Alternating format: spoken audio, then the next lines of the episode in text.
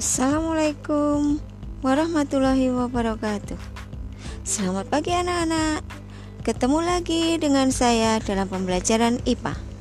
Hari ini kita mempelajari tentang getaran. Belajar IPA itu menyenangkan. Contoh getaran dalam kehidupan sehari-hari, misalnya anak bermain ayunan, bandul jam yang bergerak bolak-balik, per atau pegas yang direntangkan kemudian dilepaskan itu akan terjadi getaran. Contoh lain, penggaris plastik yang ditaruh di meja, ujung yang satu dipegang, ujung yang lain disimpangkan, kemudian dilepas. Ini juga akan terjadi getaran. Sehingga, apa itu getaran?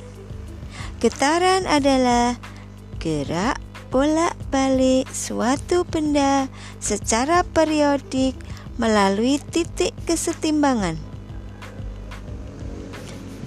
Yang dinamakan satu getaran adalah gerakan dari suatu titik kembali ke titik tersebut.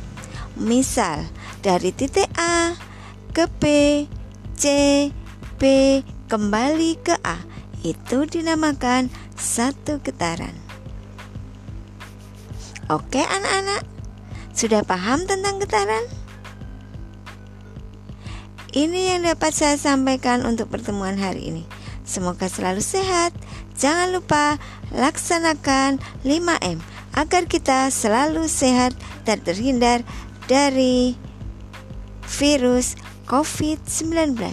Sampai ketemu lagi minggu depan. Wassalamualaikum warahmatullahi wabarakatuh. Dadah.